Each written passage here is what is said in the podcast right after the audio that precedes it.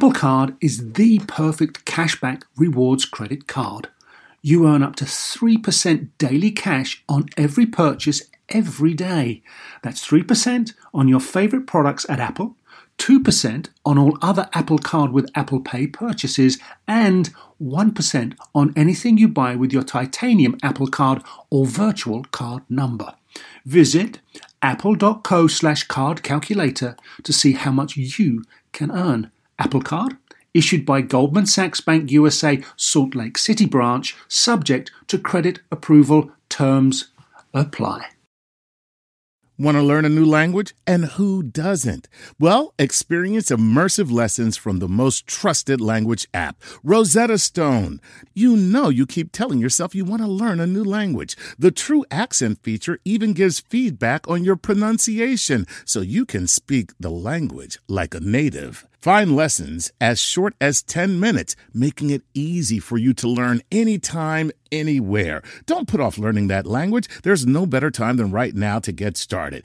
For a very limited time, Star Talk Radio listeners can get Rosetta Stone's lifetime membership for 50% off. That's 50% off unlimited access to 25 language courses for the rest of your life. Redeem your 50% off at rosettastone.com slash startalk today. From the American Museum of Natural History in New York City and beaming out across all of space and time, this is Star Talk, where science and pop culture collide. I'm your host, Neil deGrasse Tyson, your personal astrophysicist. And tonight, we're featuring my interview with one of America's most iconic reporters, former CBS News anchor Dan Rather. Yes, we discuss sharing science and knowledge through the news, from the space race to the White House. So let's do this. All right. My co host tonight is Paula Poundstone, comedian. Welcome. Oh my gosh. I've followed you since the 80s, and I, I love you to death. It's first time meeting you on, on this show tonight. So Very nice to th- meet you. Thank you so much for having me. Thanks for doing the show, and you've got a new podcast called Nobody Listens to Paula Poundstone. Yeah. so if you decide to listen, you'll be nobody. You'll be no. Oh, I hadn't thought about it that way. Yeah. Yeah. And also joining us on Star Talk is journalism expert Jeff Jarvis. Yeah. Thank you, Doctor. Not your first rodeo with us. I'm, I'm honored to be back. I'm delighted to have you in. You are a professor at the Craig Newmark Graduate School of Journalism at CUNY. We'll be tapping your expertise tonight as we discuss my recent interview with broadcast news icon Dan Rather. Dan has reported the news for nearly 70 years. Wow. Just to, that, that that sentence even exists is, is mind blowing. He began in 1950 in Huntsville, Texas and he had spent 44 years at CBS, 24 years as anchor of the CBS Evening News following Walter Cronkite after he retired. So I asked for his perspective on the evolution of news in the digital age. So let's check it out. You're basically a battle tested journalist, something that you get less of today. I don't know what counts as journalism. is somebody in their garage with a blog. In their uh, pajamas. in their pajamas. with a mama calling them for breakfast or dinner. but that brings up something very important that there was a day when we were all funneled through just a few channels of access to the news. That is true. When I first came to CBS News in 1962, I love the way say CBS News. That's just that. When I first came to CBS News in 1962, uh-huh. it was primarily a two network, national network situation. NBC and CBS News were seen as a kind of national hearth around which people gathered in the evening and got the delivery of, quote, the day's news. So that created a, a commonality of outlook, understanding. That's true. Of trust. True. And I want to be able to say that the more news outlets, the more perspectives become available and that that would be a healthy thing. But systematically, the number of news outlets has grown, and I'm not quite sure it has become a healthy thing. And I don't even know why I'm saying that. Well, I'm reasonably sure it's in some ways healthy. There's greater choice, far greater choice today. On the other hand, it has led to a kind of silo effect, which is people choose a place on the dial whether it's cable television or over the airways television or radio, place on the dial, where they think they are hearing what they want to hear. And they don't experiment much with other points of view. And this is the downside now of having so many outlets for news. Let me note that many of these outlets advertise themselves as news outlets, are in fact designed to be and are basically entertainment which is another problem those of us in journalism have. Entertainment values overwhelming news values. Entertainment is very important to a culture, but it has its own value system, which is quite a bit different from the value system in news. Yeah. Jeff, how should we balance news value and entertainment value? Because we, care so, so hard. We, we care so much about entertainment here in the United States. We do, and it's so hard to answer that question now when the White House is a show.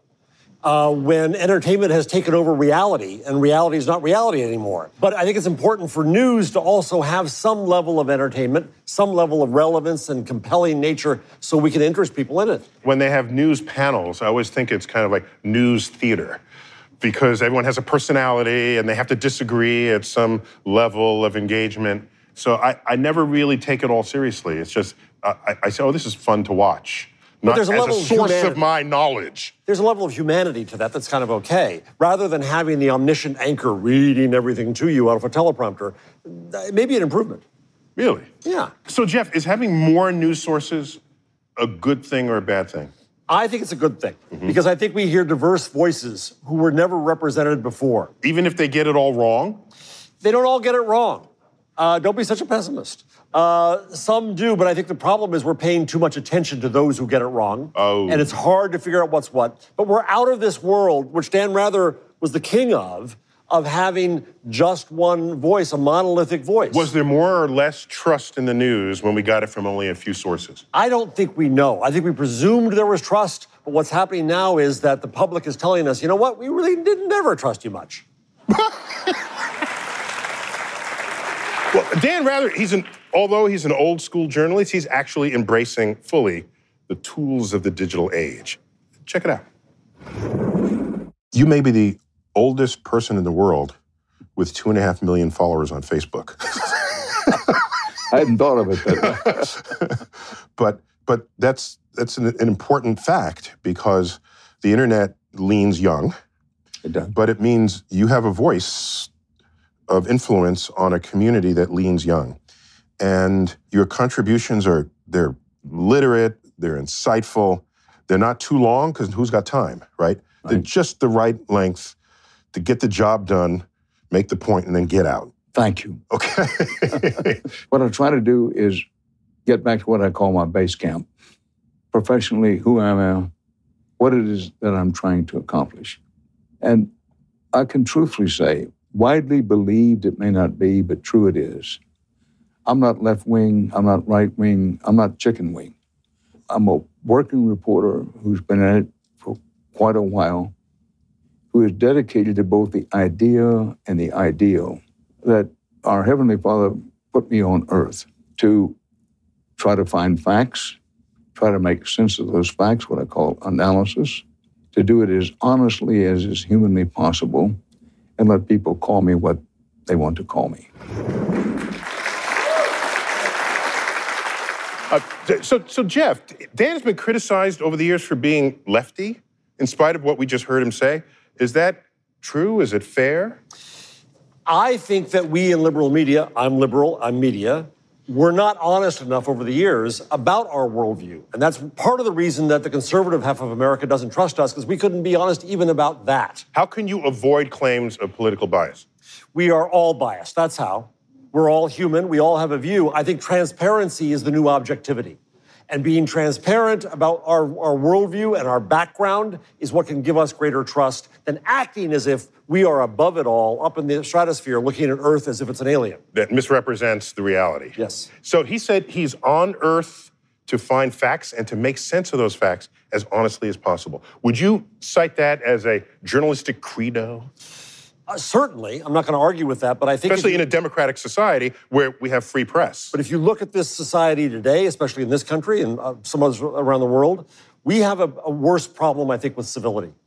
And I think civility is a precondition mm. to being open to other people's viewpoints and indeed to facts themselves. I don't the hell agree with you. No, just,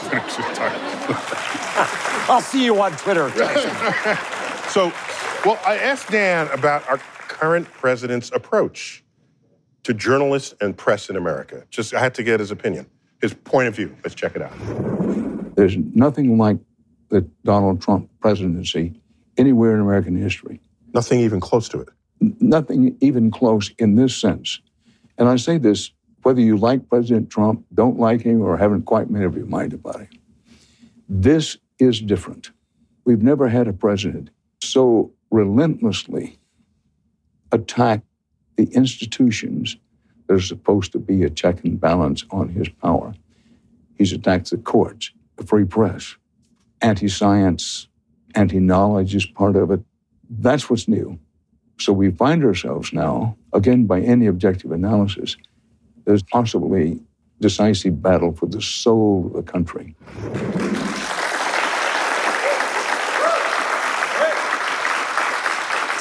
Rather has some breaking news there, which is that there's someone uh, in the country who hasn't made up their mind about Trump yet. so, so, Jeff, why does Trump attack the press? Well, you said earlier, you compare it to China and Iran and Russia. It's a, it's a trick of the authoritarian. Think so. It, there's a playbook, absolutely, that pre-exists that he's playing, and it's also almost like being a cult leader and cult leaders need enemies. And we are a very convenient enemy.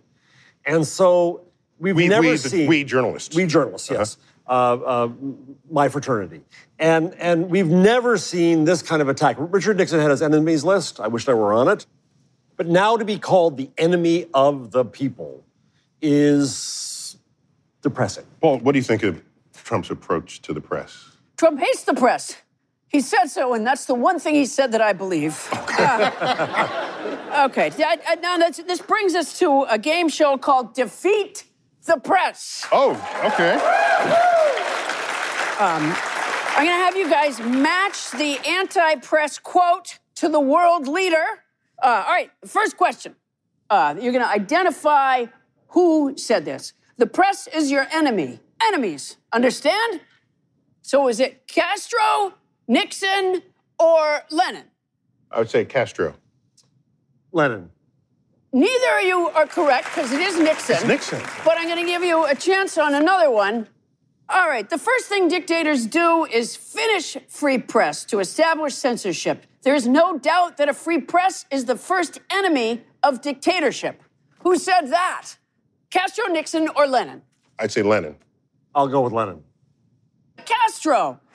Uh, all right, this is the last one. This is the last chance to redeem yourselves. All right. All right. Uh, yeah, see if you can get your science tie around this.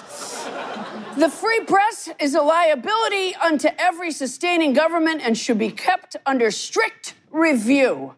I'd say Nixon. Lenin. Unfortunately, we're going to turn over all the cards.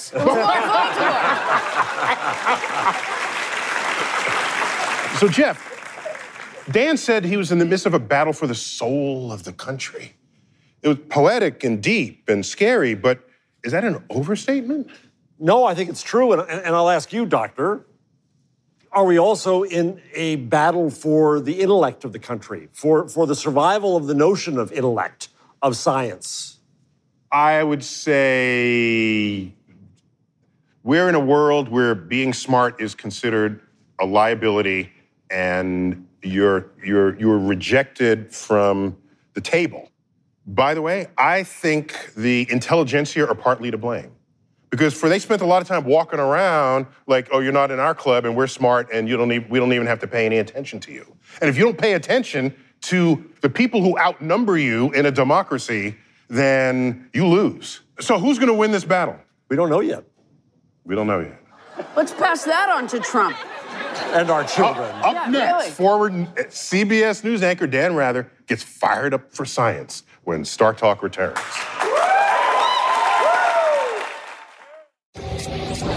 This is Star Talk. Welcome back to Star Talk from the American Museum of Natural History. We're featuring my interview with former news anchor and staunch science advocate Dan Rather. Check it out. I got here one of your tweets, January 2018. I, I hear this in your voice, actually. Listen, folks, science is national security, period. End of story. You can't say you care about the health and safety of this country, let alone the planet, and be anti science. Not buying it, never will. Whew. That's in your face. Well, it's true.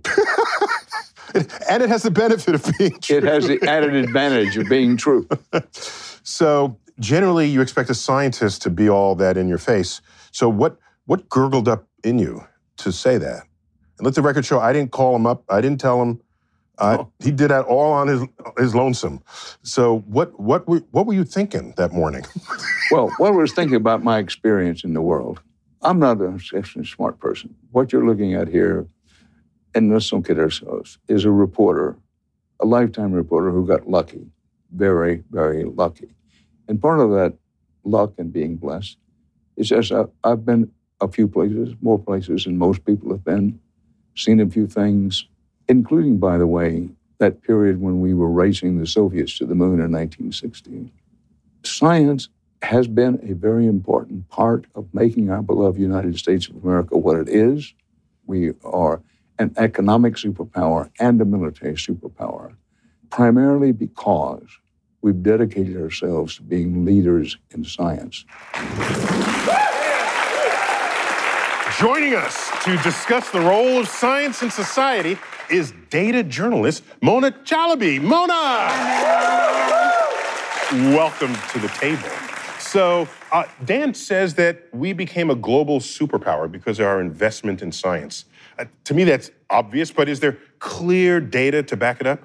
Yeah, so the US currently invests about 2.8% of its GDP in research and development, but that actually places the US in ninth place behind a whole bunch of countries. So it's Ninth behind, place? Ninth place behind Israel, South Korea, Japan, Sweden, Austria, Denmark, Finland, and Germany. In that order. In that order, yeah. But I'm not sure about this claim about the US being a superpower necessarily anymore. Like, uh, Trump has just signed a bill for $716 billion, right, for defense policy, and 13% of people in this country live in poverty. Does that really constitute a superpower if all of your investments are going towards the military? I don't know. But if you define superpower as how much you spend on the military, we win that contest, hands down. So uh, Dan Rather mentioned the space race shaping sort of an arc of science in America. So I asked him, what was it like to live through that period? Let's check it out. The Soviets had stunned the United States and they had stunned the world by being the first to reach into the cosmos.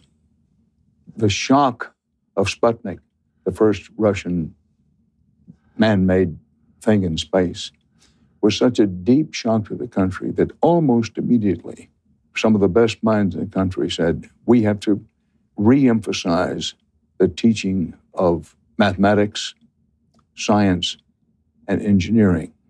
And you could feel it. I mean, I was an adult at this time. You could feel the country moving from kindergarten on, a re emphasis on first arithmetic and later math, science, engineering, and it was sort of like the spirit of World War II.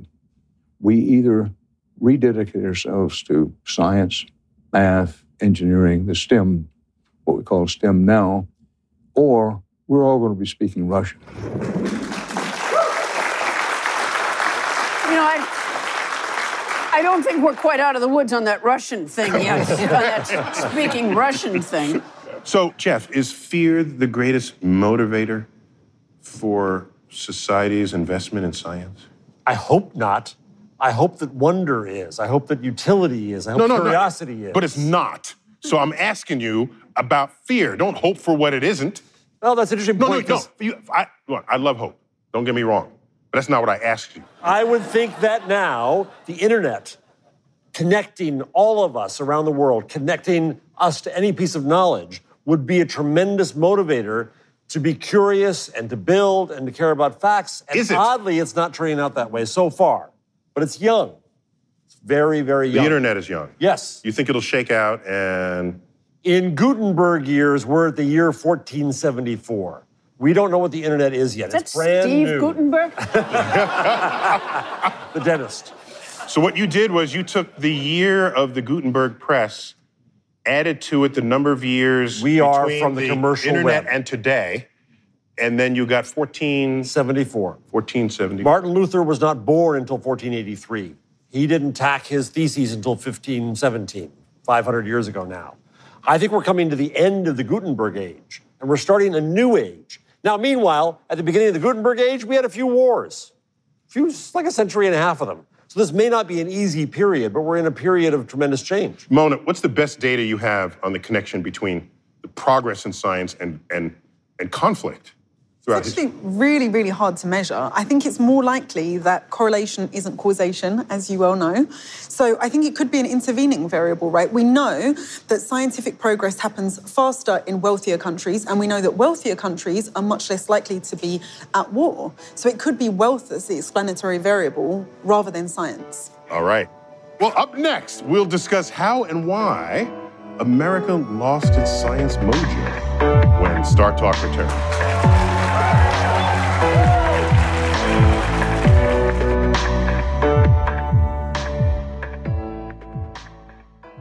Working moms have way too many to-dos. Switch to H&R Block and have an expert do your taxes for you. Block guarantees 100% accuracy and your max refund or your money back.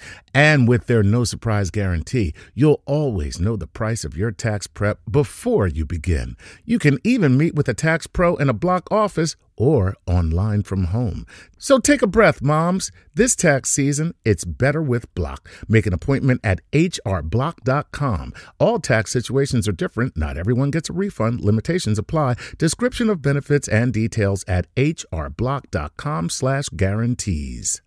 Whether you're a family vacation traveler, business tripper, or long weekend adventurer, Choice Hotels has a stay for any you. And that's good because there are a lot of me's. Choice Hotels has over 7,400 locations and 22 brands, including Comfort Hotels, Radisson Hotels, and Cambria Hotels. Get the best value for your money when you book with Choice Hotels. Cambria Hotels feature locally inspired hotel bars with specialty cocktails and downtown locations in the center of it all. Hey, that's me. Radisson Hotels have flexible workspaces to get the most of your business travel and on site restaurants. That's me too. And at Comfort Hotels, you'll enjoy free hot breakfast with fresh waffles, great pools for the entire family, and spacious rooms. Hey, that's me too. I guess I'm just going to have to stay at all of them. Choice Hotels has a stay for any you. Book direct at choicehotels.com, where travel comes true. There's nothing like your podcast selection. The topics and banter make for the complete driving experience, kind of like Goodyear Auto Service. They offer full service car service. Whatever comes your way, they're ready with a lot of know how and some friendly tips to help keep you moving. Keep the podcast flowing and your car going with Goodyear Auto Service. For all around car care, visit GoodyearAutoservice.com bringing space and science down to Earth. You're listening to Star Talk.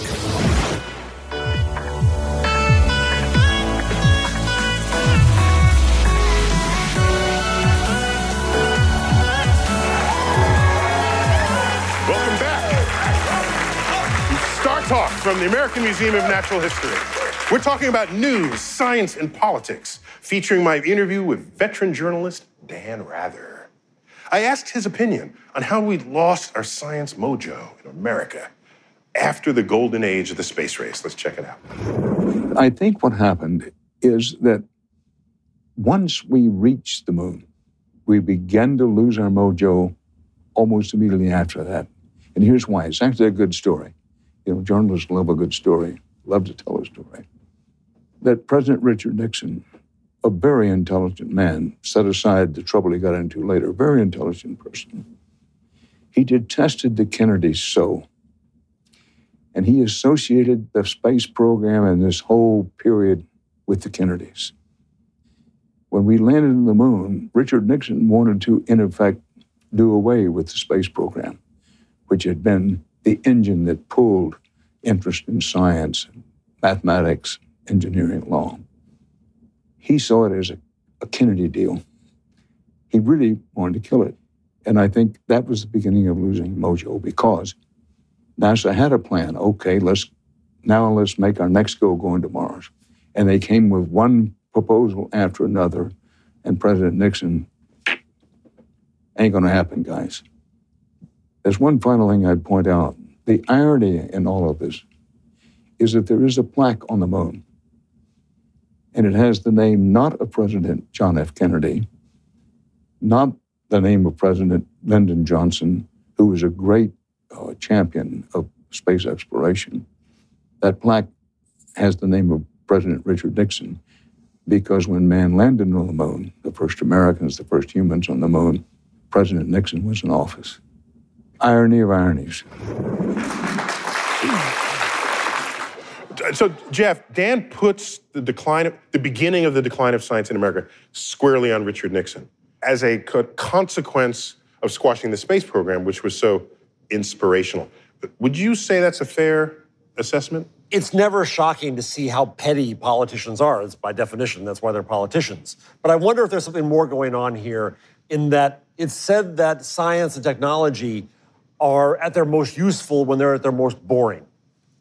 And I think to an extent we conquered so much and it was not a big deal anymore. It was a shrug and we didn't see the next frontiers. So you're you're agreeing that politics messed up our path to science leadership. Yes, but I also think we got complacent about science. So, so we so, the people. So, so, so Mona, you, again, you're a data data person here at the table. Uh, is there any data on how science and politics are commingled?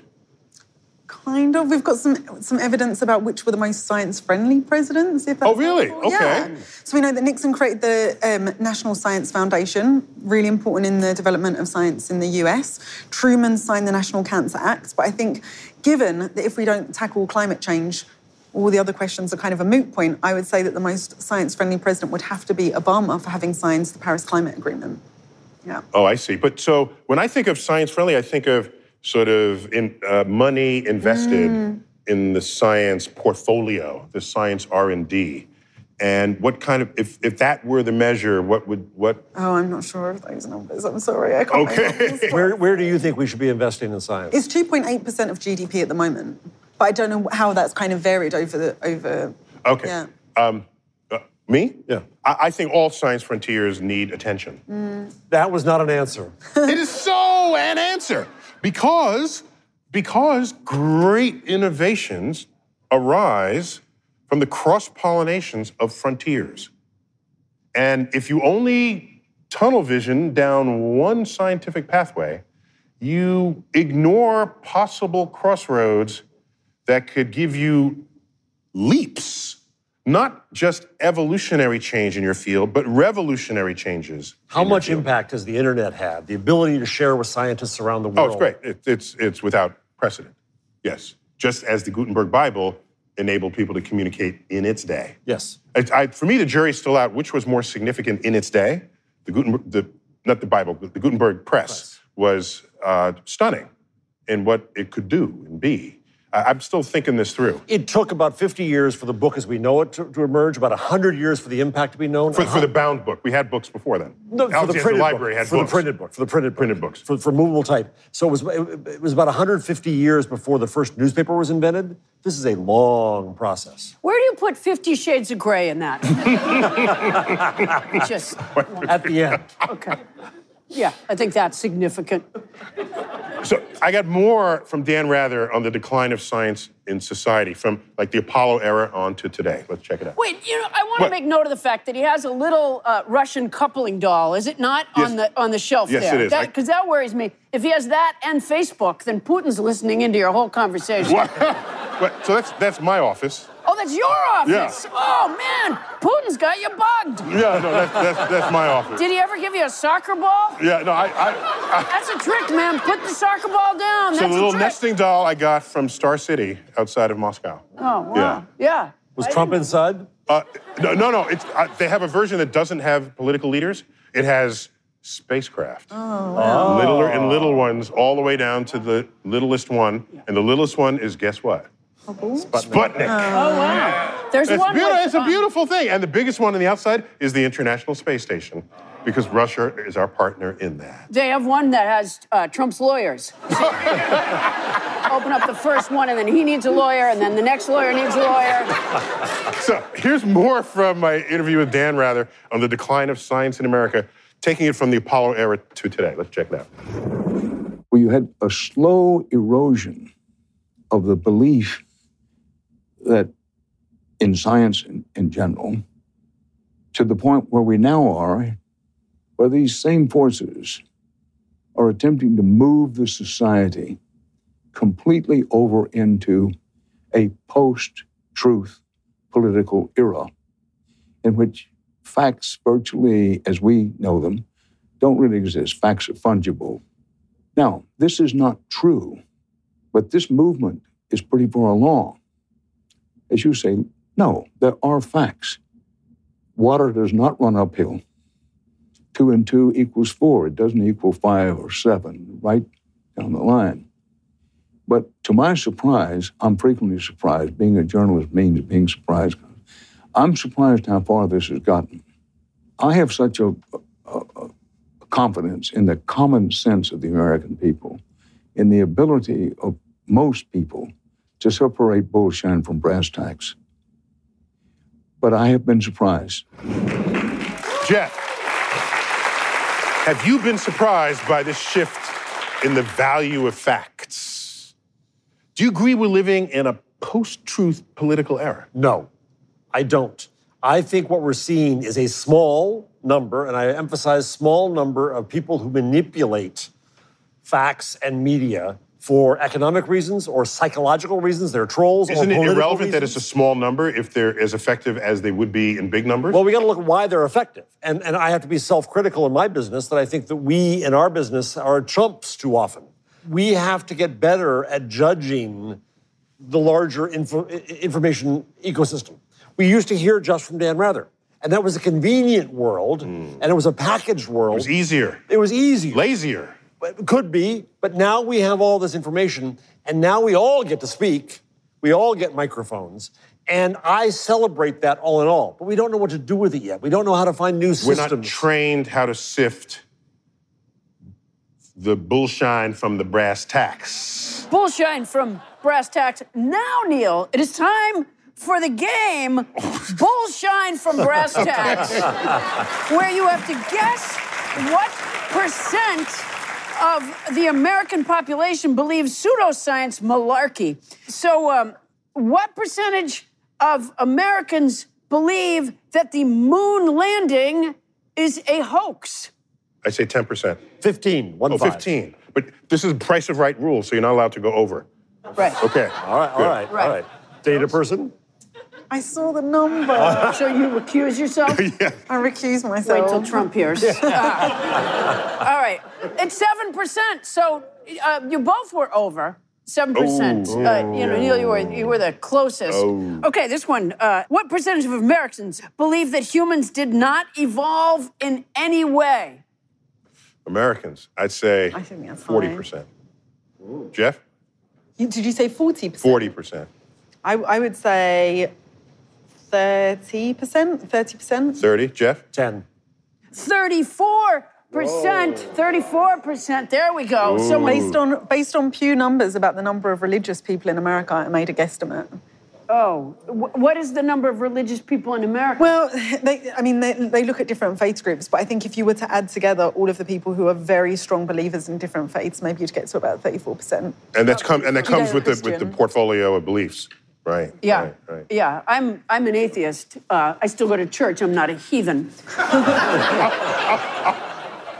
What's that line in uh, a Blood, Sweat, and Tears song? Um, I know there ain't no heaven, but I pray there ain't pray no there hell. no hell. yeah, right, yeah. yeah. I always figure if I go to hell, the music's going to be better anyway. I don't mind the heat of hell. It's the humidity, I think. That. All right, so this one uh, oh, what percentage of Americans believe that the earth is flat? Ooh. I, ooh. Tiny. I don't know. 3%. 2%. 1%. Wow. Our uh, statistics uh, uh, guest is fantastic. 2%. Oh, oh. All right, this one. Um, the, the, what percentage of Americans believe that the Earth is less than 10,000 years old? Let's got to track the evolution numbers. I say 35%. Can I do the really cruel thing where I go one percentage point higher than you just to get close to 36%? Ooh, she's being strategic. 10%. No. Uh, you know, Mona, once again, uh, 40% of Americans. Oh, Dr. Data. Oh. You do not clock out, do you? Man. All day long Mona's with the statistics and the percentage. All right, here we go. What percentage of Americans believe that Bigfoot is real? I, would say uh, 25%. 15%. 25 is way too high. Jeff? 10. Oh, once again, statistician, oh. 16%. Oh. She's good. Well, up next, Dan Rather has a question for me about the future of space exploration when Star Talk returns.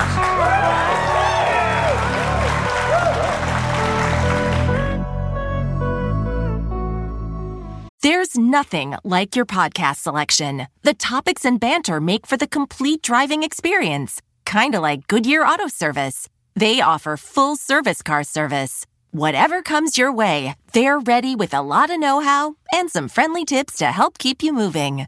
Keep the podcast flowing and your car going with Goodyear Auto Service. For all around car care, visit GoodyearAutoservice.com. I'm what you might call very good at hide and seek. And since we got Xfinity, we have Wi Fi all over the house, even in my super secret hiding spots. So I can kill time in here by streaming my favorite. Ha! Found you. How? You left to Find My tablet on. Get wall to wall Wi Fi on the Xfinity 10G network. Restrictions apply, not available in all areas. Actual speeds vary.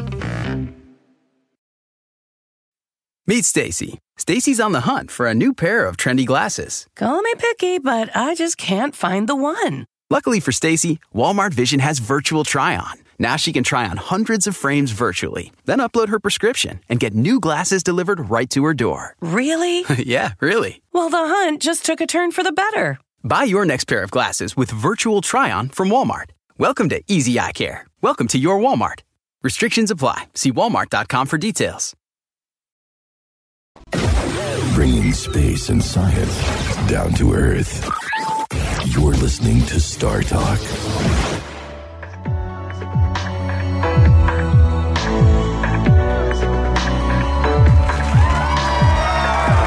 Welcome back to Star Talk from the American Museum of Natural History, right here in New York City.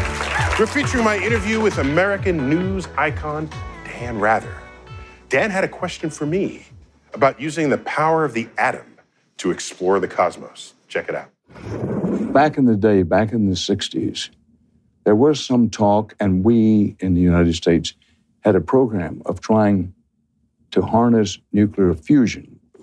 Fission, splitting the atom, led to the atom bomb. But nuclear fusion, as I understand it, is cleaner.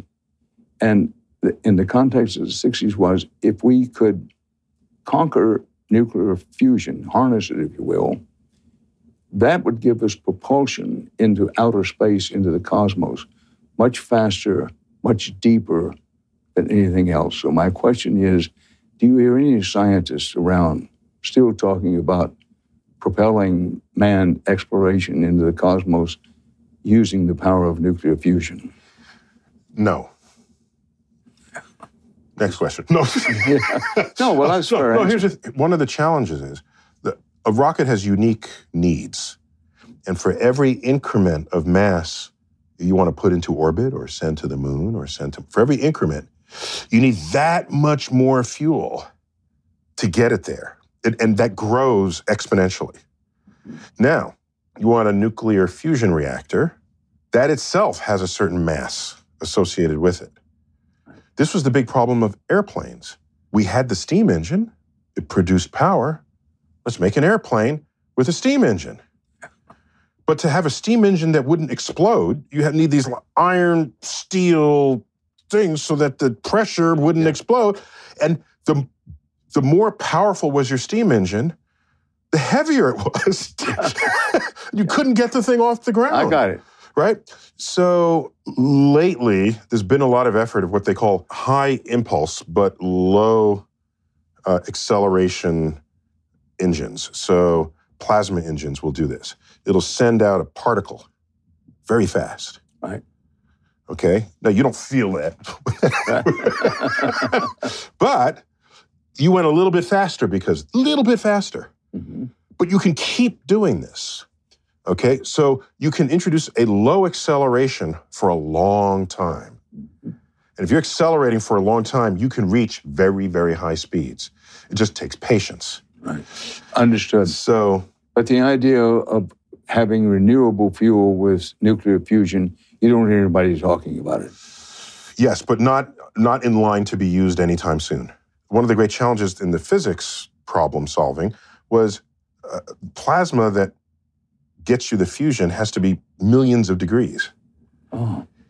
Okay, so what vessel are you going to put million degree plasma in? What metal can, no, that's can stand up to that? Here's a suitcase of million degree plasma. Why is there still a suitcase there, right? So, by the way, we have no problems making fusion here on Earth. We just can't control it. And uncontrolled fusion is called a bomb. Phew. Period. So, so fusion, just to be clear, uh, you're taking light elements from the periodic table, bringing them together, and making a slightly heavier element. And it turns out, if you do it right through the right pathways, the element you make has slightly less mass than the parts that assembled it in the first place. And that mass is converted to energy, according to E equals mc squared. And so it's highly efficient, and stars make their energy from nuclear fusion. Uh, in fact, we, as astrophysicists, had members of our own community calculating sort of the energy yields of exploding stars from nuclear fusion, while someone on the other side of the wall was using that same software to calculate the yields of nuclear bombs, of fusion bombs. It's the same code, the same physics. This is the world in which we live. Just saying. so, turns out Dan Rather's interest in nuclear fusion technology has some personal motivation behind it. Check it out. You're going to think I'm crazy, which is fair enough. But you know, one of my dreams, when you're younger, you dream. One of my dreams was to be the first journalist to go to Mars. Really? Yes. And as ridiculous as it sounds and ridiculous as it was, I even made efforts to kind of keep myself in better physical shape in the Just in case. Just in case I got the call. So, hoping against hope, I was thinking, you know, maybe somebody will come up with a metal that can resist this fusion, control the fusion, and bingo, like magic, we'll be going to Mars tomorrow and only take a month. And maybe, just maybe, they'd ask for volunteers, and I would say, in the biblical thing, send me.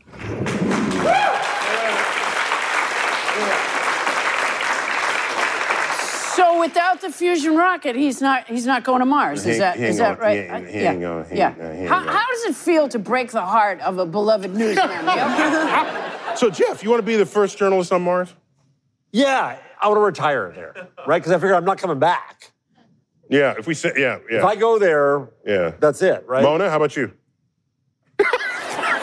no way. You- You're cool on Earth. Yeah, I mean, nature scares me enough as it is. I don't like to go into mountains or anything like that, let alone Mars. Nature's, nature scares you? I don't do backpacking or anything like that. Apparently, that's a theme here.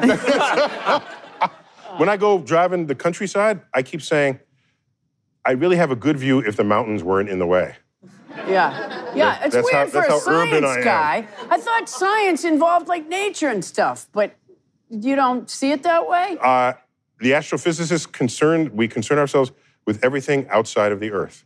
Did you have astronaut dreams yourself? Never. Never. Never. Why not? Because astronauts are going into low Earth orbit the same distance above Earth as New York is from Washington, D.C. That is not space. That's an Amtrak ride. That's an Amtrak ride. Do you know that the schoolroom globe, you can ask, how high up is the space station above a schoolroom globe if you scaled it? Yeah. Three eighths of an inch. Wow. If As an got the chance astrophysicist, tomorrow- that is not space. No interest in going to the moon. No, if I take me somewhere, I'll go to the moon, Mars, and beyond. You sure. would, okay. But not just what everybody today calls space. That is like this high above the schoolroom globe. I, I need better than that. So I so so so if we had no atmosphere at all, we would look up in the daytime and see the stars, and somehow we'd all say, "Oh, I'm in space."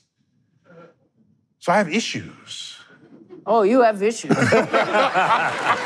Well, up next, Bill Nye the Science Guy shares his thoughts on science and the news when Star Talk returns.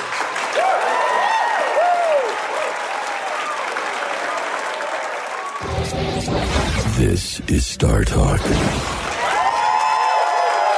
Back to Star Talk. We're featuring my recent interview with journalist and American broadcast icon Dan Rather. In this last clip, I asked Dan Rather about the future of his profession. Let's check it out. the acceleration of the pace of change has reached the point where it's very, very difficult to look ahead in any person's craft or, or profession. But I will say That's this. the real answer. The pace is so fast. You can. Two years from now, it will change more than it has its whole history. So, where could you possibly think it's going to go? Right, it'll be hard to judge. Yeah, hard to judge. But what won't change in journalism is one, the bedrock of the craft is writing. Because to write well, you have to stop and think. What? Uh, think? And that's that's the fundamental skill of our craft. And that won't change. What also will not change is that there will always be an audience that is interested in getting facts and have those have those facts analyzed to connect the dots, to use the metaphor. Now, I can't foresee what the equipment is going to be, but it will astound us today if we live long enough to see it. Jeff, what do you think the future of journalism will look like? I've Do, do you my prepare your, do you prepare your students for it? Absolutely. I tell my students that I'm too old to do it. They're the ones who have to do it. And I've redefined journalism in my own mind. It's not just about facts. It's our job to convene communities into civil, informed, and productive conversation. That's the essence of the democracy. That's what we have to serve. Town halls. In a way, yes. And we have the tools now to do that. Facebook and Twitter are, are, Virtual are town halls. but they really are. And we can bring people together and we can build bridges between communities and we can make strangers less strange. Mona, you're a data journalist. I have to say, you're the only person with that title I have ever met. So it's a beautiful fact that such a person exists. How do you think advances in technology will affect the way we use data to report on politics and society? I think it depends on who's doing those advances in technology, right? If they're the domain of businesses, they don't necessarily have an interest in selling that data to us for us to be able to report on it effectively. I also think it's very important who's in office. We're talking a lot tonight about like the attacks on scientists. I also want to talk about some of the attacks on social scientists in this country. I don't feel like people are talking enough about how the Census Bureau is under attack, and it's under attack because its budget is being cut so aggressively. And if we can't The actually- Census Bureau is a data taking enterprise. It's, it's, the foundation of everything that I do. If I don't understand how many citizens are in this country, all of the averages that you hear, all of the statistics that you hear are based on that, and they are fundamentally misguided if that one fundamental number is not correct. And the Census Bureau's budget is being cut so aggressively that they are concerned that they cannot conduct the 2020 census accurately. And, and without that data, right, all of the activists who are claiming that, I don't know, systematic prejudice is happening in their neighbourhoods, that racial injustice exists, is going to be reduced down to anecdote unless we have that data to demonstrate that it's systematically happening. I'm really frightened about it. And, and the census is the fact that a census needs to be taken is writ in the Constitution. Absolutely. It's the reason why statistics are called statistics because they come from the state. The state is uniquely positioned to be able to collect these numbers. Private enterprises aren't because they have their own interests in You tell me the word statistic comes from the word state? It does, yeah. Yeah. And the thing that people don't realize in all of this age of like. Wait, let me finish opening my mouth. to every camera, okay? Yeah, go on. Sorry. But you need to have people in the newsroom with a really deep understanding of statistics to be able to take apart those algorithms. These are algorithms that, decide things like people's credit scores. They're algorithms that decide the sentencing in the, in the justice system. They have huge effects on people's lives. It's very. So you're saying we're all screwed? That's what. man, you're all just so depressing. No, we're not. And we're Dan Rather can't go to Mars. well, my good buddy Bill Nye sent in his own special report on the importance of news and journalism in America. Let's check it out. Good evening, Neil. Thanks for joining us. Tonight, news, society, and science.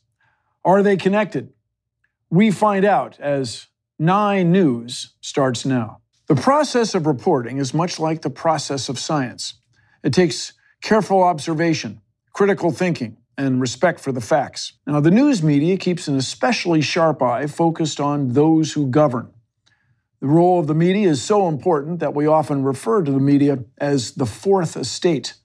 Fourth after the Congress, the executive branch and president, and our system of laws and courts. The fourth estate is essential for the functioning of a healthy democracy. So tune in, pay attention, be part of keeping things balanced and in check. That's all the Nye News for now. Back to you, Neil.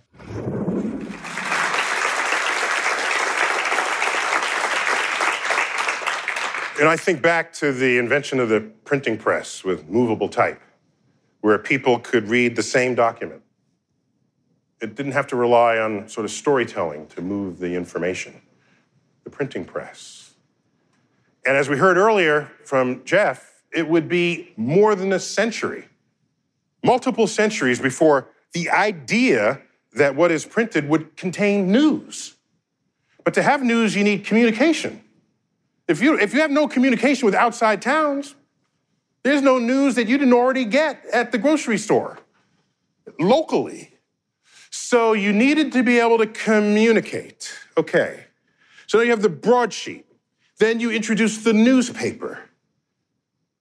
People got quite wealthy running newspapers.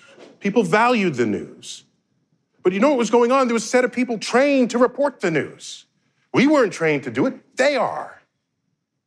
What then happened? You get the news over the radio, a new means of communication. Didn't even have to go outside.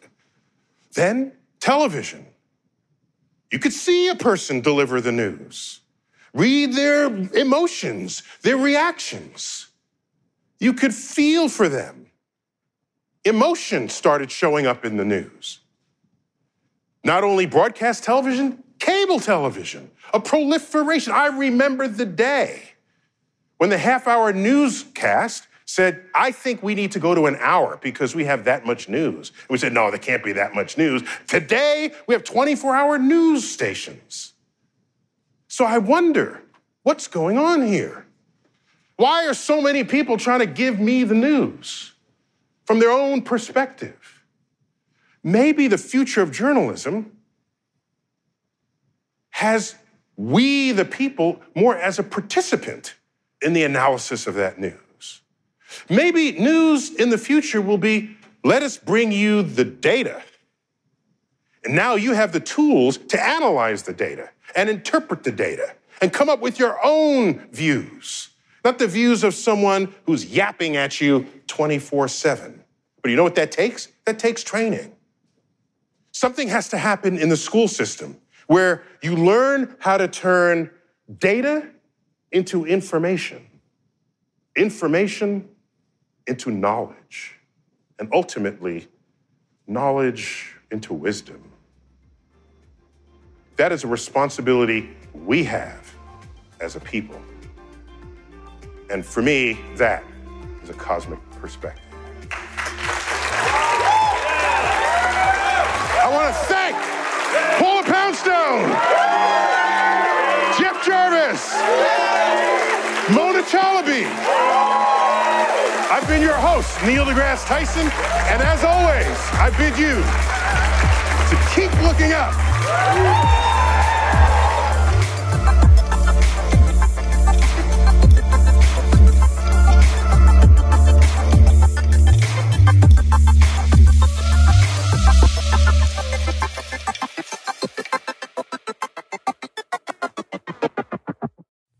Goodyear Auto Service takes pride in caring for your car.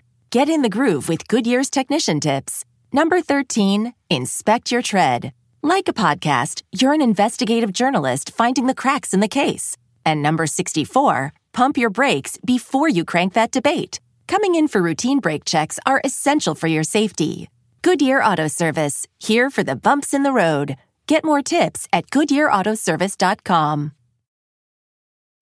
Meet Stacy. Stacy's on the hunt for a new pair of trendy glasses. Call me picky, but I just can't find the one. Luckily for Stacy, Walmart Vision has virtual try on. Now she can try on hundreds of frames virtually, then upload her prescription and get new glasses delivered right to her door. Really? yeah, really. Well, the hunt just took a turn for the better. Buy your next pair of glasses with virtual try on from Walmart. Welcome to Easy Eye Care. Welcome to your Walmart.